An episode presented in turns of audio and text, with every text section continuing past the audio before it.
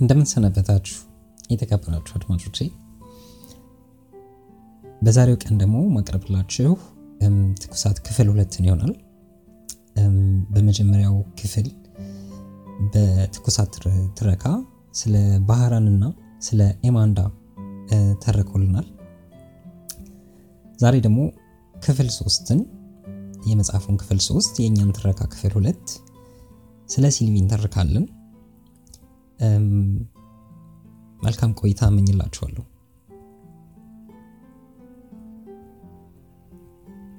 ትኩሳት ሶስት ሲልቪ ላይ ላዩን ተመስገን ክፍል ውስጥ ቁጭ ብዬ ስሰራ አንዳንዴ ውቢቱ ሲልቪ ትመጣና ሳሊው ካስትሮ ትለኛለች። ሰላም ጥቁር ካስትሮ ጺም ስላለኝ ነው። ክላ ፔሷ ቪክቷ እላታለሁ። ሰላም ላንቺ ይሁን ጸሐዳይቱ ሻህራዛድ ሆይ ትስቃለች። በምስራቃውያን አነጋገር እንቀጥላለን። ቀልድ ነው። ከሲልቪ ጋር ሁልጊዜ ቀልድ ነው። እውነተኛ ፈረንሳዊት ናት። ስለምንም ነገር ቢሆን ሟ ዥሞንፉ ነው የምትለው። እኔ ስለዚህ ነገር ደስታ የለኝም። ታዲያ ደስ ትላለች። ሰፊ አፏ ሳሙኝ ሳሙኝ ይላል። አብረሃት ስትሆን ሳቅ፣ ቀልድ ታበዛለህ። ዥማንፉቲዝሟ ይጋባባሃል። ስለምንም ነገር ደንታ አይኖርህም። አንድ ቀን ግን ምንድነው ሁልጊዜ ስትጽፍ ማገኘ አለችኝና ደብተሬን አየችው። የምን ጽህፈት ነው ይሄ? ያገራችሁ ነው አለችኝ። አዎን፣ ምኑም አይገባም። ቀላል ነው። 240 የሚሆን ፊደላት አሉት። ኬሎረር እረ የጉድ ያለ እንግዲህ አታስረዳኝ፣ ይቅርብኝ። ምንድን ነው ግን የምትጽፈው? ምንም አይደለም። ልብ ወለድ ነው? ብጤ ነው። እንዴት ማለት ብጤ? እንዴት ልበልሽ? ልብ ወለድ ነው ግን ፈጥሬው አይደለም። ያየሁትን የሰማሁትን ነገር ሰብስቤ ቅርጹን እለዋውጠዋለሁ እንጂ ለአንባቢ እንዲጥም። ቆይ ቆይ አሁን መጻፍ አለብህ ወይስ ለጊዜው ልትተወው ትችላለህ? አይ ልትወው እችላለሁ። እንግዲያው ከዚህ እንሄድና ቡና ልጋብዝህ እና ስለ ድርሰት እናውራ። ይስማማሃል? በደንብ ነዋ። ቆንጆ ሴት ቡና ስትጋብዘኝ ሁልጊዜ ይስማማኛል። malin Castro noir va ሂድ ወዲያ ጮሌ ጥቁር ካስትሮ። deux chevaux መኪና ውስጥ ከገባም በኋላ ኤክስ ውስጥ የምወደው ካፌ የለኝም፣ ማርሴይ እንሂድ አለችኝ። እየቀለድን እየተሳሳቅን ሟ ችሴ ዥሞንፉ እያለች በሆዴ ውበቷን እያደነቅኩ ማርሴይ ደረስን።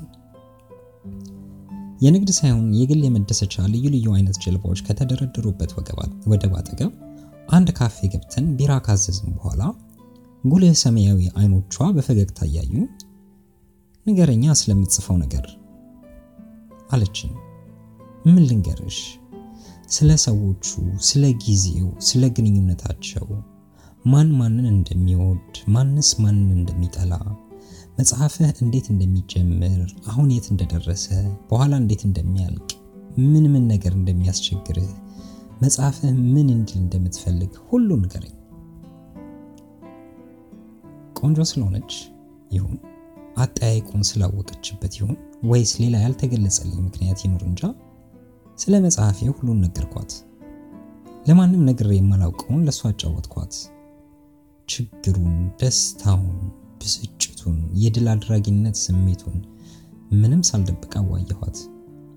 ፈረንሳይኛው ሲያስቸግረኝ ልክ ልናገር የፈለግኩትን ቃላት ታቀብለኛለች። ምክንያቱም ሀሳቤ ቃላቴን ቀድሞ ደርሷት ይቆያል። አንዳንድ ቦታ አንድ ሀሳብ ተናግሬ ጨርሼ ሌላ ሀሳብ አልመጣልህ ሲለኝ አንድ ጥያቄ ትጠይቀኛለች። እሱን ጥያቄ ስመልስ ሌላ ሀሳብ ይመጣልኝና ቀጥላለሁ። እንደዚህ ብዙ ካወራሁ በኋላ ይገርምሻል ይህንን ወሬ ለማንም ነገር ያላውቅም አልኳት። ዣን ፍላቴ አለችኝ። ክብር ይሰማኛል። እኔ እውነቴን ነው እንዴ? እኔም እውነቴን ነው። አሁን ተራሽን አውሪልኝ። ቆይ አለችና ከያዘችው የመጽሐፍት ቦርሳ አንድ አስር የሚሆኑ በአንድ በኩል ብቻ በታይፕ የተጻፈባቸው ነጠላ ወረቀቶችን ሰጠችኝ። አንብበው አለችኝ። አነበብኩት። አጭር ልቦለድ ታሪክ ነው። ስጨርስ ምን ይመስልሃል አለችኝ። አንቺ ነሽ የጻፍሽው አልኳት። አዎን አለችኝ። አዝናለሁ፣ ጥሩ ታሪክ አይደለም። ምንድን ነው የጎደለው? እርግጠኛ አይደለሁም። አየሽ፣ አንድ ሰው የሚወዳትን ሴት ሊገድል ይችል ይሆናል፣ ግን በአስር ገጽ ውስጥ ይህን መናገር የሚቻል አይመስለኝም። ቢያንስ ቢያንስ ሁለት መቶ ገጽ ያስፈልገዋል። ይህንንም አንብብ እስቲ ብላ ሌላ 13 ገጽ ሰጠችኝ። አነበብኩት። ግሩም ታሪክ ነበር። ይህንንም አንቺ ነሽ የጻፍሽው? አሁን ታሪኩ ይሻላል። ታሪክ ይሉሻል? ይሄ ይህ እንግዲህ ሞፓሳን ራሱን የጻፈው ቢሉኝ አምናለሁ አልኳት። ጉልህ ሰማያዊ አይኖቿ ልዩ አስተያየት ሰጡኝ። እንደ ማቀፍ ያለ አስተያየት፣ ሙቀት ያለው አስተያየት። ሜርሲ አለችኝ። ሽቶን ፕሪ አረ ምንም አይደለም። ይህን የመሰለ ለመጻፍ ስትቺ እንዴት አርገሽ የቅድሙን ጻፍሽው አልኳት። መሳቅ ጀመረች። ጥርሶቿ ትክክል ሆነው ነጫጭ ናቸው። ነጭ የፈረንጅ ጥርስ ብዙ አይታይም። እኔ እንጃ አለችኝ። በምጽፍበት ሰዓት ሁሉም እኩል ጥሩ ሆኖ ይሰማኛል። ከአንድ ሁለት ወር በኋላ ሳነበው ነው እውነተኛ ዋጋው የሚታየኝ። ይሄ መጥፎ መቼ ነው የተጻፈው? ከአንድ ዓመት ተኩል በፊት። እንግዲያው መጥፎ መሆኑ ድሮ ገብቶሻል። ለምን አስነበብሽኝ? ላውቅህ ስለፈለግኩ። ማንም ሰው ቢሆን እንደምጽፍ ካወቀ ወይም እንዲያውቅ ከፈለግኩ መጀመሪያ መጥፎ ታሪኬን አስነብበዋለሁ። አንብቦት ጥሩ ነው ካለ በቃው፣ ሁለተኛን የጻፍኩትን አያነብም። እስካሁን ለአንድ ሳምንት ሰው አስነብቤያለሁ። በዚህ ሳምንት ውስጥ ስምንት ሰዎች ሲያነቡ አንተና አንድ የፓሪስ ጓደኛዬ ብቻ ናችሁ መጥፎውን መጥፎ ያላችሁት። ስለዚህ ሁለታችሁ ብቻ ናችሁ ጥሩን ያነበባችሁት። ሌላ የጻፍሽው አለ? 23 አለኝ። 11ዱ ጥሩ ይመስሉኛል። ሰባቱ በጣም መጥፎ ነው። አምስቱ ግን ጥሩም አይደለም መጥፎም አይደለም እንደኔ አስተያየት። ስለዚህ አንተ እነዚህን አምስት አንብበህ ምን እንደሚመስልህ ብትነግረኝ ተስፋ የሌለውን እጥለውና ተስፋ ያለውን እየመከርከኝ አሻሽለዋለሁ። ክብር ይሰማኛል፣ ግን ልመክርሽ መቻሌን እንጃ። ትችላለህ፣ ታግዘኛለህ? ከቻልኩማ በደስታ። አሁን ስለ ስራሽ ንገሪኝ። ልክ ቅድም እንደነገርኩሽ ነገረችኝ። የምንጽፍበት ቋንቋ ተለያየ እንጂ ሙከራችን፣ ችግራችን፣ አስተያየታችን በጣም ይመሳሰላል። ስንወያይ መሸ። እማውቃት ጥሩ ርካሽ ቤት ምግብ ቤት አለች ብላ ሳንሻርል ባቡር ጣቢያ አጠገብ ወስዳ እራት ጋበዘችኝ። በፈረንሳይ ደንብ ከምግቡ ጋር አንድ ጠርሙስ ወይን ጠጣን። ሲኒማ ላስገባሽ አልኳት። ሁለታችንም እንዲህ ልንጫወት የምንችልበት ጊዜ መቼ ተመልሶ እንደሚመጣ አይታወቅም አለችኝ። እውነትሽን ነው አልኳት። ወደ ወደቡ ተመልሰን በእግር እየተዘዋወርን ወሬያችን ቀጠልን። በተርታ የቆሙ ጀልባዎች የሚወዛወዙበት ውሃ ውስጥ የማርሴ መብራት ይጫወታል። የባህር ሽታ ይዞ ከባህር በኩል የሚመጣው ነፋስ ቅዝቅዝ ያለ ሆኖ ይለሰልሳል። እንደኛው እያወሩ የሚዘዋወሩ ሰዎች አሉ። አብዛኛዎቹ ተቃቅፈዋል። መንሸራሸር ሲበቃን አንድ ካፌ ገብተን ቁጭ ብለን ቢራ አዘዝን። ስለ ኑሮ ምን ታስባለህ አለችኝ። ኑሮ በጣም አጭርና በጣም ጣፋጭ ናት እላለሁ። አንቺስ ምን ይመስልሻል? እኔም በጣም አጭር ናት እላለሁ። ስለዚህ ለመኖር መሽቀዳደም መጣደፍ አለብን። በተቻለ መጠን ኑሯችን ውስጥ ሀሴትን መጠቅጠቅ አለብን። ሀሴት ስል bonheur የሚለውን ቃል ነበር የተጠቀምኩት። il n'y a pas de bonheur tu sais አለችኝ። il n'y a que du plaisir ሀሴት የሚሉት የለም እኮ የስሜት ደስታ ብቻ ነው ያለው አለች። እና ምን አይነት የስሜት ደስታ ትወጃለሽ? ሳቅ እያለች ከመግባባው ሰው ጋር እንደዚህ ማውራት፣ ከማምነው ሰው ጋር ማታ ማታ ባህር ዳር መንሸርሸር፣ ሌላስ ውብ ሙዚቃ መስማት፣ ጥሩ ቲያትር ማየት፣ ጥሩ መጽሐፍ ማንበብ፣ እስክጠገብ ከበላው በኋላ ወይን እየጠጣው ማውራት፣ ሌላስ ልንገርህ? ንገሪኝ። አትደነግጥም? ሞክሪኝ። አመነታች። ለሰው ተናገር ያላቅማ እየሳኩ እኔና አንቺ እኮ ከሰው በላይ ነን፣ ደራሲያን ነን፣ ፈጣሪዎች ነን አልኳት። ሳቀች። ሳቋ ጉሮሮ ውስጥ ይሰማል። በጣም ደስ ይላል። ሁለመና ደስ ይላል። እንግዲያው ልንገርህ። ንገሪ። ጄም ላሞር ከወንድ ጋር መተኛት እወዳለሁ። አየኋት። እስካሁን የተመስገን ሚስት በመሆኗ ስለ እሷ እንዲገለጽልኝ ያልፈቀድኩለት ስሜት አሁን ያመር ወይም በር በርግዶ ገባ። ሲልቪን በጣም ተመኘኋት። ኦላላ እንደሷ አትየኝ አለችኝ። አፍራለች። ጉንጮቿ ደም መልበስ ጀምረዋል። አይኖቿ ይርገበገባሉ። የባሰውን አማረችኝ። ምን አለበት ባይሽ አልኳት። ቹፌ ሩዢ ፊቴ እንዲቀላ ታደርገኛለህ። በጣም ታምረኛለሽ ፊትሽ ሲቀላ አልኩና ጉንጮቿን በሁለት እጅ ይዤ አፏ ላይ ሳምኳት። አፏ በጣም ይሞቃል። እንሂድ ከዚህ አልኳት። ድሸቮ መኪና ውስጥ እንደገባን እኔም ከሴት ጋር መተኛት በጣም በጣም እወዳለሁ አልኳት። አውቃለሁ አለችኝ። እንዴት ታውቂያለሽ? ምስጢር ነው። secret professionnel የባለሙያተኞች ምስጢር። mais nous sommes de la même profession። ታዲያ የሁለታችንም ሙያ አንድ ነው እኮ። እውነትህን ነው። ንገሪኛ፣ ሴት መውደዴን እንዴት ታውቂያለሽ? አንደኛ አስተያየትህ አይንህ ቆንጆ ሴት ላይ ሲያርፍ ሴትዮዋን በሙቀት ያጎናጽፋታል። ደግሞ ቆንጆ ሴት አይንህን ጣል ሳታረግባት አታልፍም። ሁለተኛ ድምፅህ፣ ከወንዶች ጋር ስትነጋገር ሰምቻለሁ። ከሴት ጋር ስትነጋገር ግን ድምፅህ ልስልስ ይላል፣ ሙቀት ይሞላዋል። እንዴት ያለች ሴት ነው የምትመርጠው? እንዳንቺ ያለች። የምሬን ነው የምጠይቅህ። እኔም የምሬን ነው የምመልስልሽ። እና እንዴት ነው እንደኔ ያለች ሴት ማለት? አእምሯን ላድል፣ ጠባዩን ለወደው ስችል፣ ገላዋን ልመኘው ስችል፣ በዚህ በሶስት በኩል በቂ ሆና ሳገኛት ሴትዮዋ እንዳንቺ ያለች ናት ማለት ነው ብዬ እንደገና ሳምኳት። መሳሙን በጣም ትችልበታለች። ሰፊ አፏ ይመቻል። ተመስገን ጓደኛህ ነው አለችኝ። ጓደኛ የለኝም አልኳት።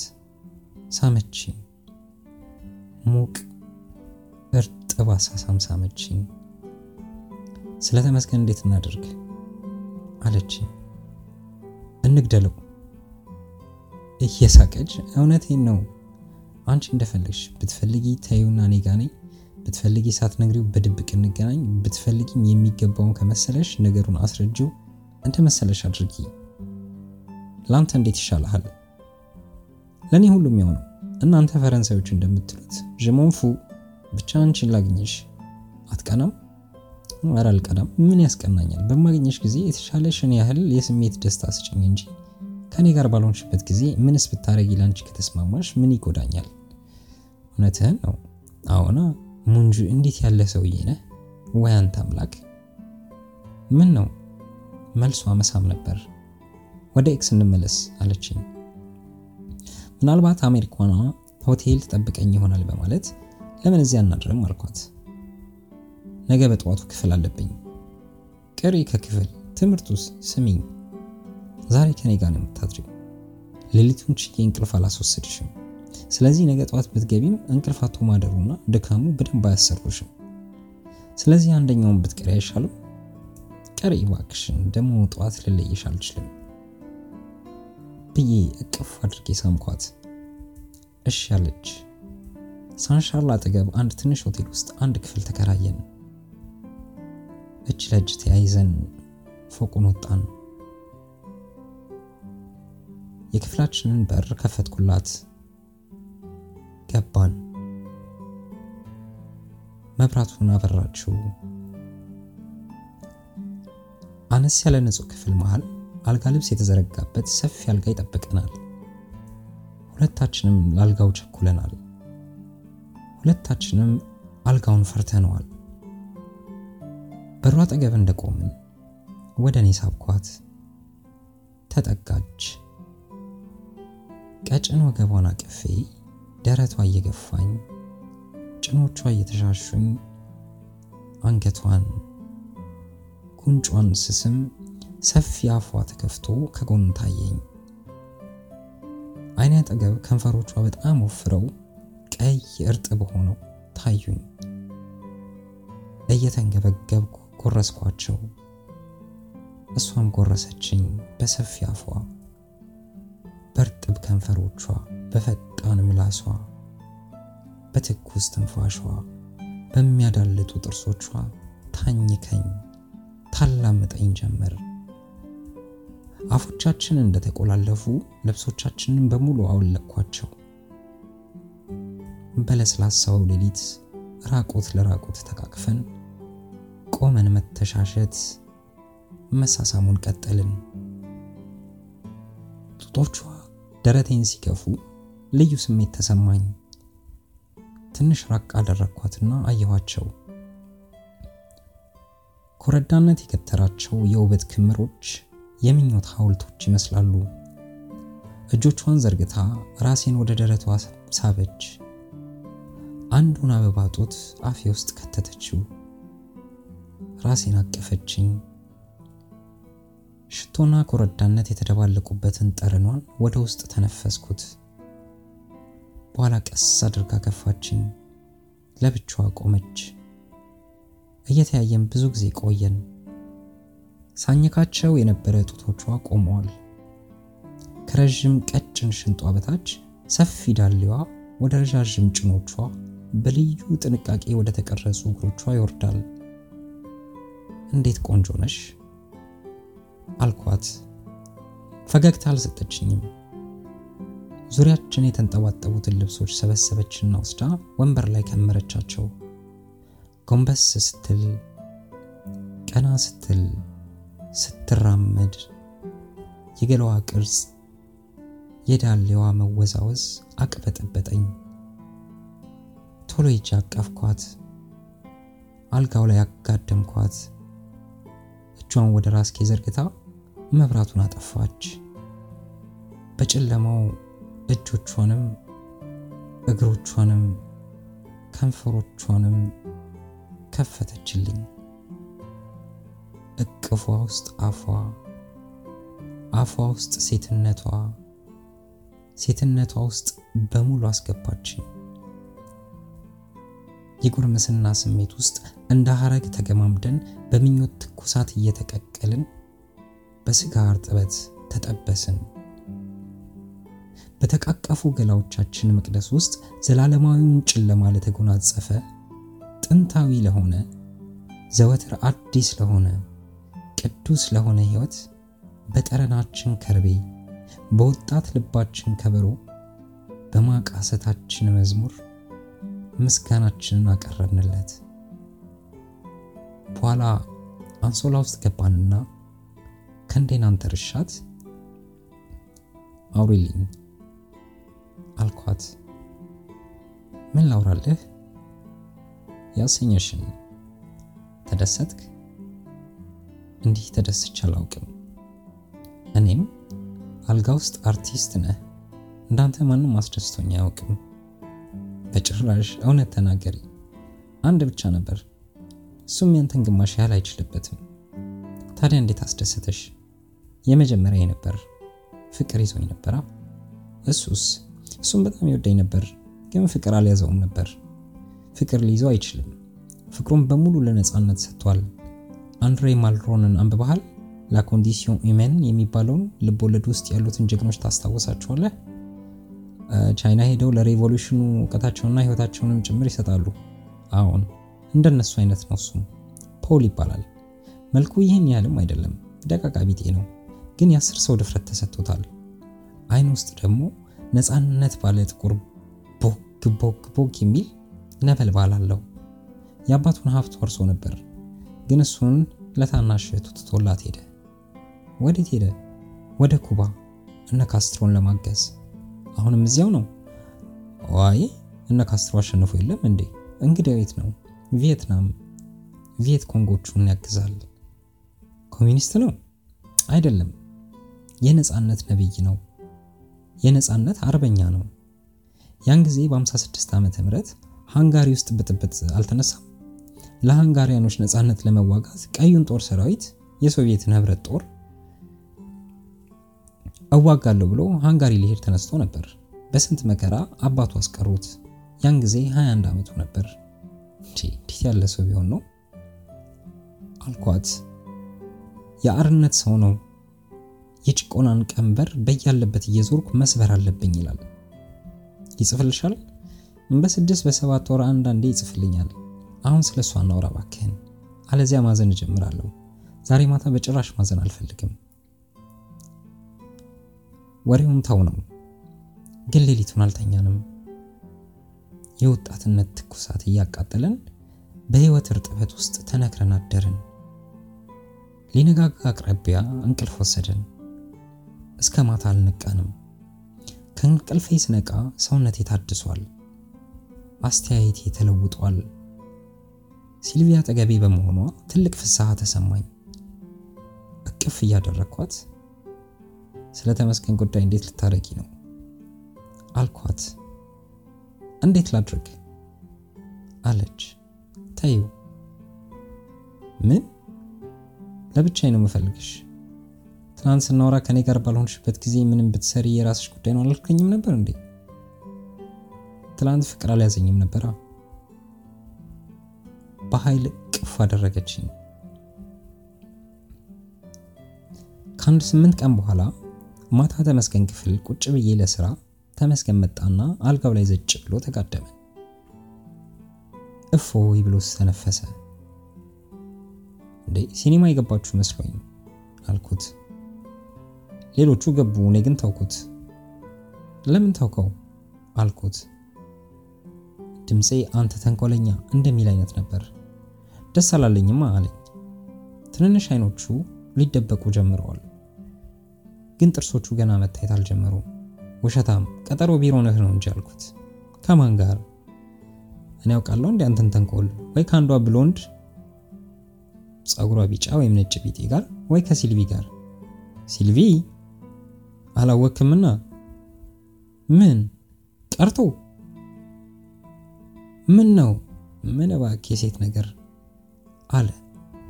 አገር ጤና ብዬ እንደ ሁልጊዜያችን ወዲህ አመጣኋት። ከሰዓት በኋላ ነበር። የከሰዓት በኋላው እንዴት እንደሚጣፍጥ ታውቅ የለ። ልብሷን አውላለቀችና አልጋ ውስጥ ገባች። እየተንገበገቡ ተከትያት ልገባ ስል ከትራሱ ላይ አንዲት ጸጉር አንስታ ቀበለችኝ። ረዥም የፈረንጅ ጸጉር ነው፣ ግን ጥቁር አይደለም፣ ቡና አይነት ነው። ይሄ እኔ ጸጉር እንዳልሆነ እርግጠኛ ነኝ አለችኝ። ዝም አልኩ። አልገባኝም። አየህ ተናገር እንጂ አለችኝ። እግዜር ያሳየ። በመጀመሪያ አልጋ ውስጥ ልገባ ጎንበስ እንዳልኩ አሁንም አለሁ። ይታያል። ራቁቴን አልጋው ላይ በአራት እግሬ ቆሜ እንደሚደህ ልጅ ልብሷን ስታወልቅ እያየሁና የሚጠብቀኝን ደስታ እያሰብ ግትር አድርጎ ቅንዝር ወጥሮኛል። የተመስገን አይኖች ጨርሰው ጠፉ። ጥርሶቹ ተገለጡ። ይስቅ ጀመር። ከት ብሎ እየሳቀ ሳቅ በሚቆራርጠው ንግግር ገና አሁን ታየኝ። እንዴት እንዴት እንዴት እንዴት እንደነበርኩ እንዲህ ነበርኩ አለና በጀርባው ከተጋደመበት ተነስቶ ዞሮ በጉልበቱና በእጁ ተንበረከከ። ከስሩ ትራሱን አስተካከልና ሌባ ጣቱን እያነጣጠረበት እኔ እንዲህ ነኝ ትራሱን እቺ ሲልቪ ናት ያቀበለችኝ ጸጉር በአንድ እጄ እንደዚህ ይዣለሁ እንዳትበጠስ ወይም ወድቃ እንዳጠፋ እየተጠነቀቅኩ ያቺን ነጃሳ ጸጉር እንዲህ ይዣለሁ። ቁላይ ደግሞ እዚህ ጋር ቆሞ ሲልቪን ቁልቁል ያያታል። አየኔ ቁላ ቂል እኮ ነው። ያንተም ግን ቂል ነው። እንደገና ሳቁ። አልጋው ላይ ተንከባለለ። ሳቁ ሲያልፍለት እሺ በኋላስ አልኩት። በኋላማ ምን ልበልህ ልጄ፣ ቃል ሳትናገር ተነስታ ልብሷን መልበስ ጀመረች። ረጋ ባለ ድምፅ የኔ እናንተ ነገር በዚሁ አለቀ ብላኝ ልትወጣ ስትል እኔ እዚች ጋር ራቆቴ እንደቆምኩ ምን ነካሽ አልኳት።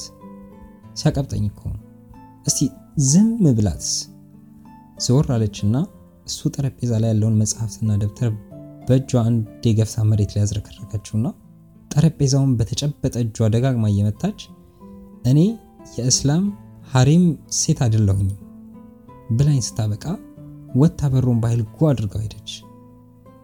ልብሴን ልለብስ ካኔቴራይን ሳነሳ በሩ ብርግድ ብሎ ተከፈተ። ማን ገባ መሰለህ አለኝ። ማን አልኩት።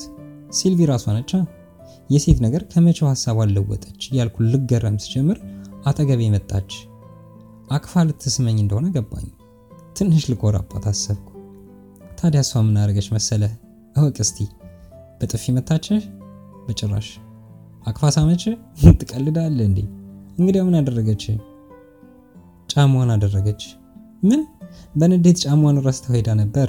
ተመልሳ አደረገችውና ወጣች። እኔ ራቁቴን ቆሜ ቀረሁ። ቁላይ እስካሁን ተኝቷል። ከዚያ በኋላ አናግራኝ አታውቅም። ጥፋቱ ያንተ ነው አልኩት። እንዴት አለኝ።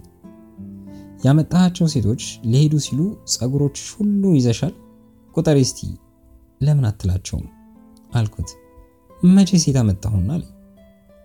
ቡናማው ጸጉርሳ ከየት እንደመጣ እንጃለት። ምናልባት ሴት የምጠርገው አልጋ የምታነጥፈው አሮጊት ያን ዕለት ማታ ታማ ኖሮ በእሷ ምትክ ባለ ቡናማ ጸጉር ሴት አልጋዬን አንጥፋልኝ ይሆናል። ምስኪን ተመስገን አልኩት። ምስኪን ትላለህ? ምስኪን እንዴ! ይኸው እስከ ዛሬ ደግሞ ጾም ላይ ይገኛለሁ።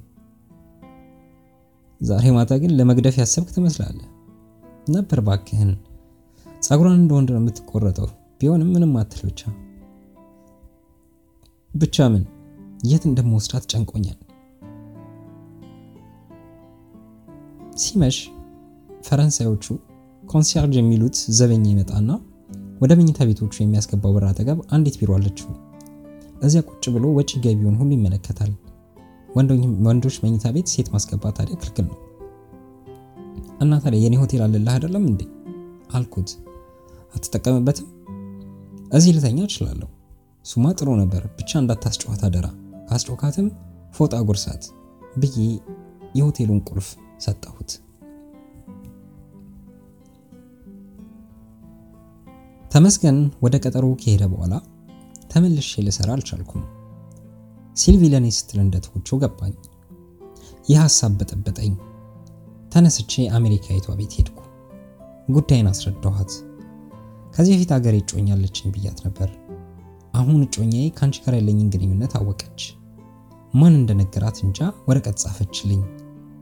በአንድ ሳምንት ውስጥ አሜሪካንን ትታሃታል የሚል ወሬ ካልደረሰኝ ሌላ እጮኛ ፈልጋለችኝ ብዬ ነገርኳት። አይ አንደርስታንድ የዚህ መጥፎ ዜና ምክንያት በመሆኔ በጣም አዝናለሁ አለችኝ። ያቀድኩት ይህን ነግሬያት ደህና ደሪ ብያት ሲልቪን ፍለጋ ለመሄድ ነበር። ግን ልጅቱ ጥቁር ስስ የሌሊት ልብስ ለብሳ ስትራመድ በጣም ታስጎመጃለች። ገላዋን ታጥባ ቆዳዋን በታልከም ዱቄት አሻሽታው ሽታው ይማርካል። ከእሷ ጋር አደርኩ። ራሴን በጣም ታዘብኩት። በጣም ጸጸት ተሰማኝ። ሲልቪን የበደልኳት መሰለኝ። በነገታው ሲልቪን ከምግብ ቤት ስትወጣ ጠብቄ ያገኘኋት። ቡና ልጋብዝሽ አልኳት። ኤክስ ውስጥ የምወደው ካፌ የለኝም አልኩ አለችኝ። እሺ ማርሴይ ልውሰድሽ አልኳት። መኪና የጋራዥ ናት አለችኝ። በአውቶቡስ ልውሰድሽ አልኳት። አልፈልግም አለችኝ። እንግዲያው ምን እናደርግ አልኳት። እኔ ቡና ላጠጣህ ራሴ አፍልቼ አለችኝ። ቤቷ ወሰደችኝ። ከኤክስ ትንሽ ወጣ ብሎ ባላገር ውስጥ ነው። የሴዛን የነበረው ቤት በዚህ በኩል ነው። መሄድ ትፈልጋለህ አለችኝ። አልፈልግም አልኳት። እኔም ሄጄ አለችኝ እየሳቅ ቹቶንፉ ወይ አልኳት። ደንታ የለሽማ እየሳቀች ዥ ሞንፉ ኤፒርዲሞ እችን ያህል እንኳን ደንታ አይለኝም። ቤቷ ገባን። ሁለት ክፍል፣ አንድ መኝታ፣ አንድ ሳሎን፣ ወጥ ቤት፣ መታጠቢያ ክፍል። በየግድግዳው የልዩ ልዩ አብዬ ስዕሎች እትም ተለጥፏል። የቤት ዕቃው ዘመናዊ ነው። ሰማያዊና ወይነ ጠጅ ቀለማት ይበዙበታል። ግሩም ቤት አለሽ አልኳት። ከእርሶ በፊት ሌላ ወንድ ገብቶበት እንደማያውቅ ስገልጽልዎት በትህትና ነው አለችኝ። አመንኳት። እጅ እየነሳኋት ሻህራዛድ የኔ ፍቅር፣ የቀኔ ጨረቃ፣ የሌሊቴ ፀሐይ፣ ክብር ይሰማኛል አልኩና እንደ ፈረንሳዮቹ እጇን ሳምኳት። ደስ የሚለኝን ሳቋን እየሳቀች ቁጭ በል ቡና ላፍላለህ አለችኝና ወጥ ቤት ገባች። አንዱን ግድግዳ በሙሉ የያዘ ባለ አምስት ተርታ የሆነ የመጽሐፍት መደርደሪያ አለ። በፈረንሳይኛና በእንግሊዝኛ የተጻፈ መዓት መጽሐፍ ተደርድሮበታል። በአንዱ ተርታ የአርት መጽሐፍት፣ በአንዱ የፊሎዞፊና የታሪክ የሶሲዮሎጂ መጽሐፍት፣ በሶስተኛው ልዩ ልዩ አይነት መጽሐፍቶች፣ በተቀሩት ሁለት ተርታዎች ደግሞ ልብ ወለድ መጽሐፍት። መደርደሪያው አጠገብ መጽሔቶችና ጋዜጦች የተሸከመ ሰፊ ጠረጴዛ አለ። ወዲያኛው ግድግዳ ጥግ ትልቅ ሬዲዮ ግራማፎን፣ አጠገቡ እንደ መጽሐፍቱ የተደረደሩ ሸክላዎች አሉ። ይህን ቆሜ ሳደንቅ መጣችና ቁጭ በል እንጂ ብላ ከሰማያዎቹ ሰዎች አንድ ውስጥ አስቀመጠችኝ። ምን አይነት ሙዚቃ ትፈልጋለህ አለችኝ። የላቲን አሜሪካ አለሽ? እንዴታ። ሙዚቃው ሲጫወት አጠገቤ ቁጭ ብላ እጄን ያዘችኝ። ስም ብለን ስንሰማ ከወጥ ቤቱ ቀጭን የባቡር መሳይ ፉጨት ጮኸ። ዘላ ተነሳች። ቡና ደርሷል፣ ከወተት ጋር ነው የምትፈልገው አለችኝ። አዎን ውድ ሻህራዛድ ሆይ አልኳት። ቡናውን ስንጠጣ ተመስገን ቤት መሄድ መተውሽን ለምን አልነገርሽኝም አልኳት። ጉልህ ሰማያዊ አይኖቿ በመልካም ብርሃናቸው አዩኝ። ውብ ሰፊ አፏ በፈገግታ ተከፈተ።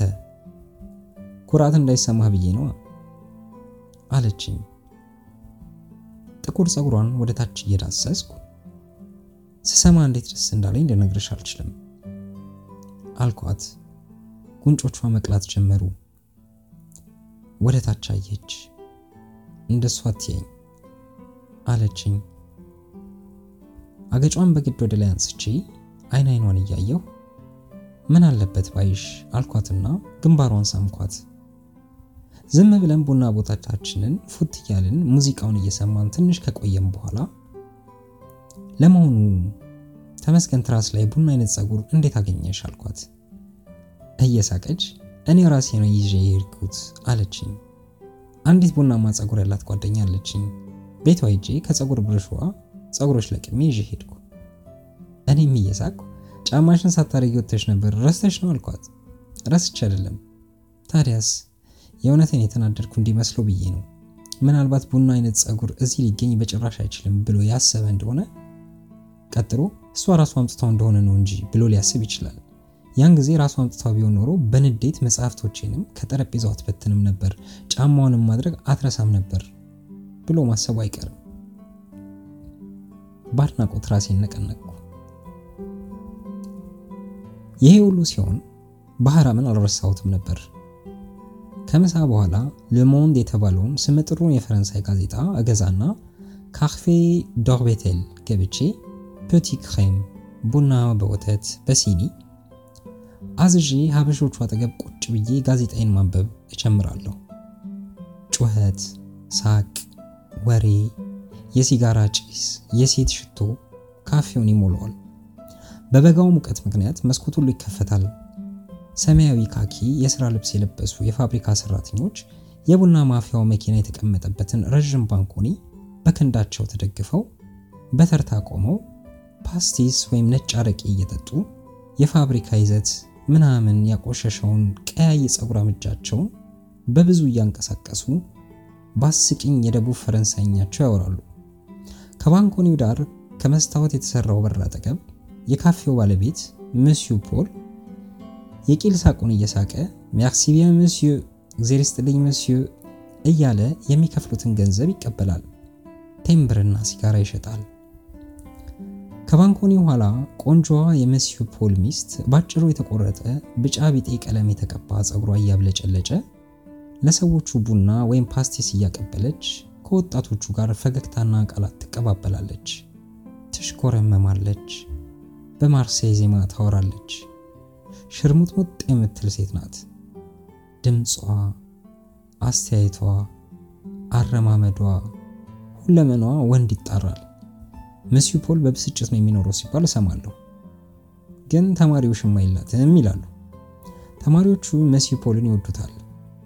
ሚስቱን ሊነኩበት አይፈልጉም። እሷም ተማሪ የምትፈልግ አትመስልም። ውሽሞቿ ጎረምሶችና የፋብሪካ ወይም የኩባንያ ሰራተኞች ናቸው። በበጋው ሙቀት ኮታቸውን አውልቀው የሸሚዛቸውን ቁልፍ በሙሉ ፈተው የደረታቸውን ፀጉርና ጡንቻ እያሳዩና እጅጌያቸውን ሰብስበው ጡንቸኛ ፀጉራም እጃቸውን እያወዛወዙ ካፌ ዶርቢቴል የሚመጡ ጎረምሶች ጠረጴዛዎቹ መሃል ሁለቱ ሴቶች ቦዮችና ቡና፣ መጠጥ፣ ሲጋራ እያዘዋወሩ ያከፋፍላሉ። ሀበሾቹና ባህራም ከአንድ ሁለት አፍሪካውያን ወይም ፈረንሳዮች ጋር ካርታ ሲጫወቱ አጠገባቸው ቁጭ ብዬ ጋዜጣዬን አነባለሁ። በካርታ የተሸነፉት ሁለት ልጆች ሌሎች ሁለት ተሸንፈውላቸው ተራቸውን ለመጫወት እስኪችሉ ድረስ መጥተው ከኔ ጋር ያወራሉ። ተካ ይመጣና ጋዜጣዬን ሳነብ የማታነባውን ገጽ ልመልከተው እስቲ ብሎ ጋዜጣዬን ነጥሎ ግማሹን ይወስድብኛል። የማነባውን ጨርሼ ወደ ሌላ ገጽ መሄዴ ሲሆን ተካ ቆይች ልጨርስና ሰጥሃለሁ ይለኛል። አምጣ እንጂ ስለው ጋዜጣው ካንተ ጋር ይውላል፣ ትንሽ ባነብ ምን አለበት ይለኛል። ብሽቅ ብዬ አየዋለሁ። ጥፍሩን እየነከሰ ያነባል። ጋዜጣ ውስጥ ያሳቀውን ወይም ያስገረመውን ነገር ያሳየኛል። በጭራሽ አያስቅም፣ አያስገርም። አይተካ ብሽቁ ግን ጥሩ ልጅ ነው። እሱ ራሱ ጋዜጣ ገዝቶ ያነብ እንደሆነ ጋዜጣውን ይሰጠኝና የማታነበውን ገጽ ስጠኝ፣ ሌላውን ካንተ በኋላ ቀስ ብዬ አነበዋለሁ ይለኛል። አንዳንዴ አበሾቹ ተሰብስበው ካርታ ሲጫወቱ ወዳጆቻቸው ሴቶች አንድ ጠረጴዛ ይዘው እያወሩ ይጠብቋቸዋል። ሲያሰኘኝ ከነሱ ጋር ትንሽ አወራለሁ። ከኒኮል ጋር ማውራት እሞክራለሁ፣ ያቅተኛል። በጣም ታፍራለች። ያለመደችውን ሰው ማናገር አይሆንላትም። ለጊዜው በጭራሽ ላውቃት አልቻልኩም። ስለዚህ ባህራም ምን አይቶባት ይሆን ለሚለው ጥያቄ የመልስ ጫፍ እንኳን አላገኘሁለትም። መልኳን አይቶ እንዳልሆነ ግን ግልጽ ነበር። ውሃ አረንጓዴ አይኖች፣ የተዘረዘሩ ጥቃቅን ጥርሶች፣ ትኩሳት እንደያዛቸው አይነት ቆዳቸው የደረቀ ከናፍር፣ ድምጿ ደስ ይላል። ባህራም ምን አይቶባት ይሆን? እውነት ለገንዘቧ ሲል ይሆን? ከአማንዳ ጋር ግን ብዙ እናወራለን። ሀበሾቹ አማንዳን ዱቤ ነው የሚሏት። ሉል ሰገድ ይዟት ሊሄድ ሲል ተካ እንግዲህ ሂድና ዱባህን አገለባብጥ ይለዋል። ሉል ሰገድ አንተ ደግሞ ከዱባ የተሻለች እስክታገላብጥ ድረስ ስለ ዱባ ባታወራ ጥሩ ነው ብሎት አማንዳን አቅፎ ይሄዳል። አማንዳ በእንግሊዝኛ ምንድን ነው የሚለው ትለዋለች። ታዩ ዝም ብሎ ነው ይላታል። ጋዜጣዬን አንብቤ ሰውን አይቼ ባህራምን ተመልክቼ ስለ ራሱ ለማውራት ዝግጁ እንዳልሆነ ከተገነዘብኩ በኋላ ከካፌው ወጥቼ ወደ ኩር ሚራቦ በኩል ትንሽ እራመዳለሁ። ወደ ኋላ ዞሬ ማንም አበሻ እንዳልተከተለኝ ካረጋገጥኩ በኋላ እታጠፍና ወደ ሲልቪ ቤት አመራለሁ። አንድ ቀን ባህራምን ያስከው አለችኝ። የለም አልኳት። የምትይዘው ይመስላል? እርግጠኛ ነኝ። የምስራቅ ሰው እንደሆነ ያስታውቃል። ጊዜ የሚያመጣውን ጊዜ እስከሚያመጣው ይጠብቃለህ እንጂ ጊዜ ልታጣደፈው አትሞክርም። የምዕራብ ሰው ብትሆን ግን ባህራምን ሄደህ በብልሃት ታወራው ታወጣጣውም ነበር። እንደሱ ካረኩማ እሱን ራሱን ላውቀው አልችልም። የማሰብና የሰዋሰው ችሎታውን ብቻ ነው ላውቅ የምችለው። ምን የሚል ይመስላል? ምን እንደሚልማ ማወቅ ቀላል ነው። እንግዲያው ምንድን ነው የምጠብቀው? የያልኩሽ ጊዜ ሲመጣ ተጠንቅቄ የምሰማው ቃላቱን አይደለም እኮ ታዲያስ ድምፁን ነው፣ ዜማውን፣ እጁ እንዴት እንደሚንቀሳቀስ፣ ምን ሲል ድምፁ እንደሚለሰልስ፣ ምን ሲናገር ግንባሩ እንደሚቋጠር። አንዳንድ ጊዜ እኛ ሳናውቅ ፊታችን ላይ ፈገግታ ወይም ሐዘን በገዛ ራሱ ይጫወት የለ ያንን ነው የምጠብቀው። አንድ ሰው የምናውቀውም በሚናገረው ቃላት አይደለም፣ ያን ቃላት ሲናገር በሚያሳየው ገጽ፣ በሚያሰማው ድምፅ ነው። እሱን እሱን ለማየት ነው ባህራምን አድፍጬ የምጠብቀው። ከሰዓት በኋላውን ከእሷ ጋር አሳልፈዋለሁ። እንቅልፍ ከወሰደን ወደ 11 ሰዓት ላይ እንነቃለን። ወይ እናወራለን፣ ወይ እናነባለን፣ ወይ ሙዚቃ እንሰማለን። ሰኞና አርብ በ10 ሰዓት ላይ ክፍል አለባት። አንዳንዴ ተኝቼ ትታኝ ሄዳ ስትመለስ ትቀሰቅሰኛለች። አንዳንዴ ነቅቼ እንደ ሌላ ቀን ከአርት መጽሐፍቷ አንዱን እየተመለከትኩ ወይም እያነበብኩ ወይ ሙዚቃ እየሰማው ቆያታለሁ። ሲመሽ ተለይቻ ትሄዳለሁ። አደማ ሼሪ እስከ ነገ ደህና ሁንልኝ። ምግብ ቤት ሄጄ እራቴን በልቼ ከዚያ ወጥቼ የቴሌቪዥን ዜና አይቼ ሳበቃ ሆቴል ሄጄ ስራ ጀምራለሁ። አሜሪካዊቷ መምጣት ትታለች። ወይ ሲኒማ ገባለሁ። ከሲኒማ በኋላ ለመስራት ሞክራለሁ። እምቢ ካለኝ የሌሊት ጸጥታ ያወጣቸውን የኤክስ ጠባብ መንገዶችን እዘዋወርባችኋለሁ። ንጉሳቸው ነኝ። ጠዋት ተነስቼ ቁርሴን ሁለት ኳሷን በልቼ ቡና በወተት ጠጥቼ ወደ ቤተ መጻሕፍት ሄጄ እስከ ምሳ ሰዓት እሰራለሁ። ክፍል መግባት ከተውኩ መቼስ ዘመን የለኝም። ከምሳ በኋላ ካፌ ዶርቤቴልን ጎብኝቼ ወደ ሲልቪ ሄዳለሁ። በሰፊ አፏ እየሳቀች ትቀበለኛለች። አያሌ ቀናት ካለፉ በኋላ ተመስገንን እየሳቅኩ ሲልቪ እንደወጣች ቀረች አልኩት። ቀረች አለኝ። አሁንማ ብትመለስም አልፈልጋት። ምን ነው አንጎሏ ምላጭ የሆነ ሴት መቶ በመቶ ሴት አትመስለኝም። አሁን አንዲት ጅልቢጤ ፈረንሳይ ይዣለሁ። በጣም ተስማምታኛለች። እጄን ሰደድ ሳረግ መክፈት ነው። ዝብዝብ የለም፣ ፖለቲካ፣ literature ምናምን። ያቺ ግን ስለ ኢትዮጵያ የምጠይቀኝ ጥያቄ ለመመለስ ብቻ ስንትና ስንት አስፕሮ መዋጥ ያስፈልገኝ ነበር። ያውም አብዛኛውን ለመመለስ አልችልም ነበር። እኔ ግን በጣም ደስ ትለኛለች ልጄ አልኩት። እውነት በጭራሽ አትፈልጋትም? በጭራሽ አንተ የምትወዳት አይነት ሴት ናት። ሞክራት። በኋላ ይቆጭህና መልስልኝ ትላለህ። ልብ አርግ አልኩት። እርም ይሁንብኝ። ተው። ይልቅ አንዱ ጭልፊት ፈረንሳይ ሳይሞጨልፋት ቶሎ አብስላት። ታዲያ አንተ የጠቀምክበትን ዘዴ ንገረኛ። እንዲረዳኝ ያህል አልኩት። ነገረኝ፣ መከረኝ። አብረን ፕላን አወጣን። በመጨረሻ አንድ ምክርና አንድ ማስጠንቀቂያ ልስጥህ መሰለኝ አለኝ። እሺ ምክሩ ይኸውና፣ ልጅቱን እንደፈለግካት ጌታው ተካ እንዳያውቅብህ። በዚህ ስቀን ስንጨርስ ማስጠንቀቂያ ወሰድኩት። እቺ ሲልቪ አንዳንዴ ሌላ ሰው ትሆንብኛለች። አልጋ ውስጥ ያለ ልማዷ እንደ ማበር ትላለች፣ ወፈፍ ያረጋታል እና በደስታ ታሳብድሃለች። ታዲያ ታዲያ ታዲያ ነገሩ ካለቀ በኋላ ታኮርፋለች። ወደዚያ ፈንጠር ብላ ራሷን በእጇ ውስጥ ትደግፋለች። አንዳንዴም ታለቅሳለች። ምን ሆንሽ ስትላት አትነግርህም እና ግራ ያጋባሃል። አውቀህ ብትገባበት ይሻላል ብዬ ነው። ይገባኛል አልኩት። ተመስገን እንዳልዋሽ አውቄያለሁ፣ ግን ሳቂታዋ ሲልቪ አኩርፋ ወይም ስታለቅስ በጭራሽ ሊታየኝ አልቻለም። ከአንድ ሳምንት በኋላ እኔና ሲልቪ በይፋ አብረን እንወጣ ጀመር። ሀበሾቹ አልጋ ወራሽ አሉኝ። ከጥቂት ጊዜ በኋላ አልጋ ወራሽነቴን ረሱት። በእነሱ አይን ሲልቪ የኔ ሆነች። ተመስገን የነገርኩ ብልሃት ሰራ መሰለኝ አለኝ። የደስ ደስ ቢራ ጋበዝኩትና ሲኒማ አስገባሁት። የያዛትን ጅልቢጤ ፈረንሳይ አስተዋወቀኝ። ብሎንድ ወይም ነጭ ፀጉሯን እንደ ወንድ ተቆርጣለች። በጣም ቆንጆ ናት። ይሄ ተመስገን ሴት አመራረጥ ያውቃል። ደግሞ ሴቶች የሚወዱት ይመስላል። ታዲያ የሚገርመኝ ነገር አለ። አዲስ አበባ በነበርንበት ጊዜ የምትጠጋው ሴት አልነበረችም። እንዲህ ያለ ሰው ነበር።